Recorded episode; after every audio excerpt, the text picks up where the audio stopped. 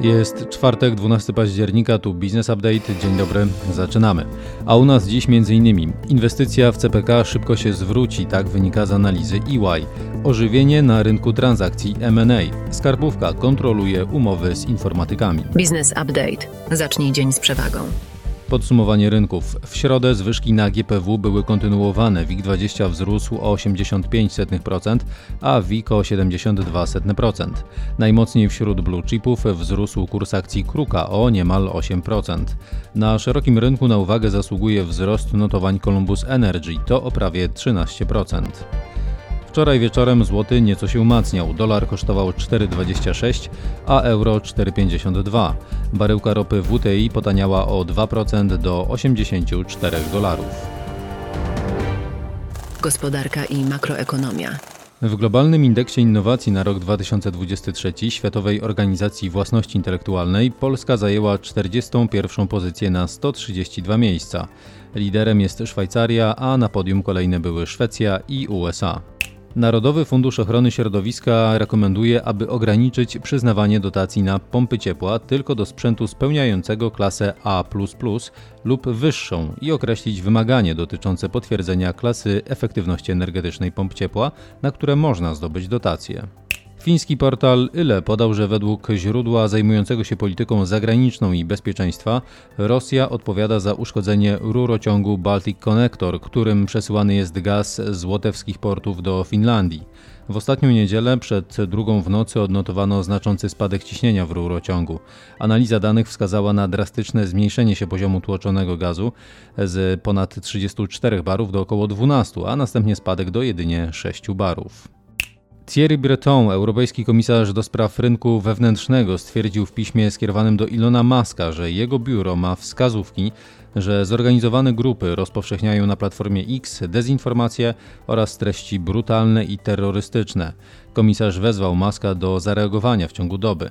Nieprzestrzeganie europejskich przepisów dotyczących nielegalnych treści może skutkować karami finansowymi w wysokości 6% rocznych przychodów firmy. Informacje biznesowe. Do 2060 roku infrastruktura centralnego portu komunikacyjnego wygeneruje blisko 200 miliardów złotych wpływów z przeładunku towarów. Tak wynika z analizy EY. Całkowite nakłady budżetu państwa na budowę lotniska CPK zostaną natomiast zwrócone już po 12 latach i to wyłącznie z dodatkowych dochodów pochodzących z cła i VAT, wylicza firma konsultingowa. Dodajmy przy okazji, że CPK wybrała właśnie projektanta wieży kontroli. Będzie to firma JSK Architekci. Koszt projektu to 15,5 miliona złotych. JSK Architekci to spółka stojąca za projektem Stadionu Narodowego, Stadionu Legii Warszawa czy Stadionu we Wrocławiu. Wieża będzie miała wysokość około 90 metrów. Wulczanka ogłasza rebranding. Marka należąca do VRG, jak ustalił parkiet, już w piątek ma przyjąć nową nazwę. Teraz to będzie Well. Zarząd Morskich Portów Szczecin i Świnoujście otrzymał zatwierdzenie decyzji środowiskowej na budowę terminala kontenerowego w Świnoujściu. Terminal ma obsługiwać 2 miliony kontenerów rocznie.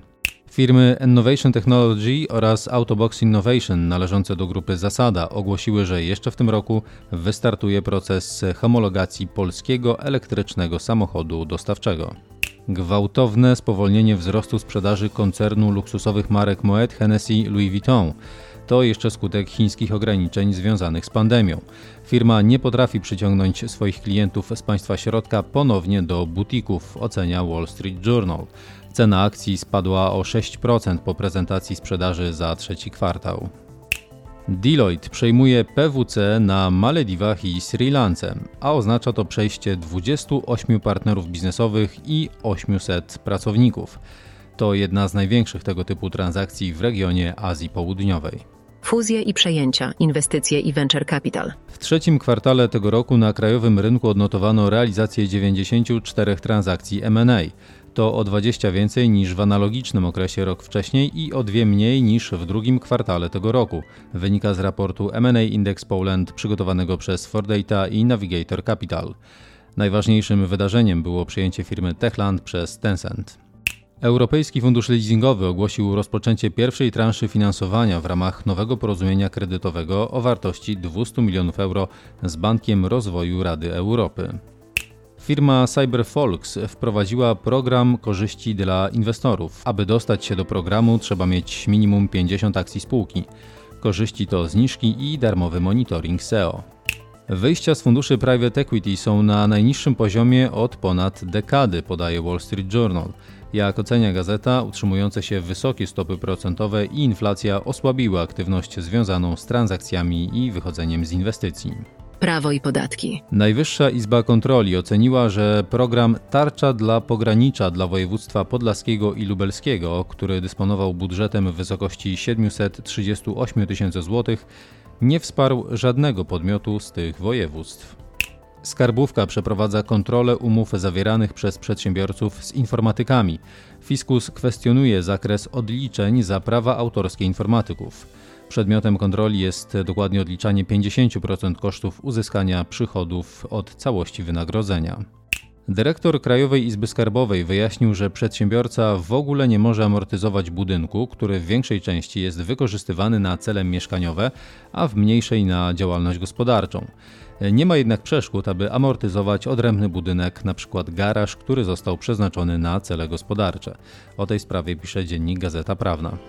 Sztokholm zdecydował, że już za dwa lata od 2025 roku do centrum miasta będą mogły wjeżdżać wyłącznie pojazdy elektryczne. Dane i badania rynkowe. Spadek liczby ogłoszeń o 14% kwartał do kwartału przy rosnącym popycie spowodował, że w trzecim kwartale tego roku odnotowano wzrost cen mieszkań w większości miast wojewódzkich, wynika z danych portalu nieruchomości online.pl.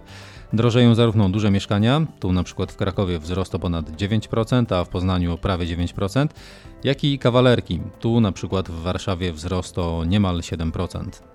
61% ankietowanych Polaków wyraża zainteresowanie kwestiami ESG, przy czym 73% respondentów uważa, że podejmowanie działań w tym obszarze przez przedsiębiorców jest istotne. Tak wynika z raportu SEC Newgate ESG Monitor.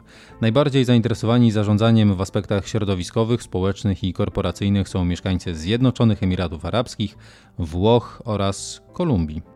Średnio o 4%, to jest więcej o 118 zł za dobę, wydali na nocleg w trakcie tego sezonu wakacyjnego polscy turyści.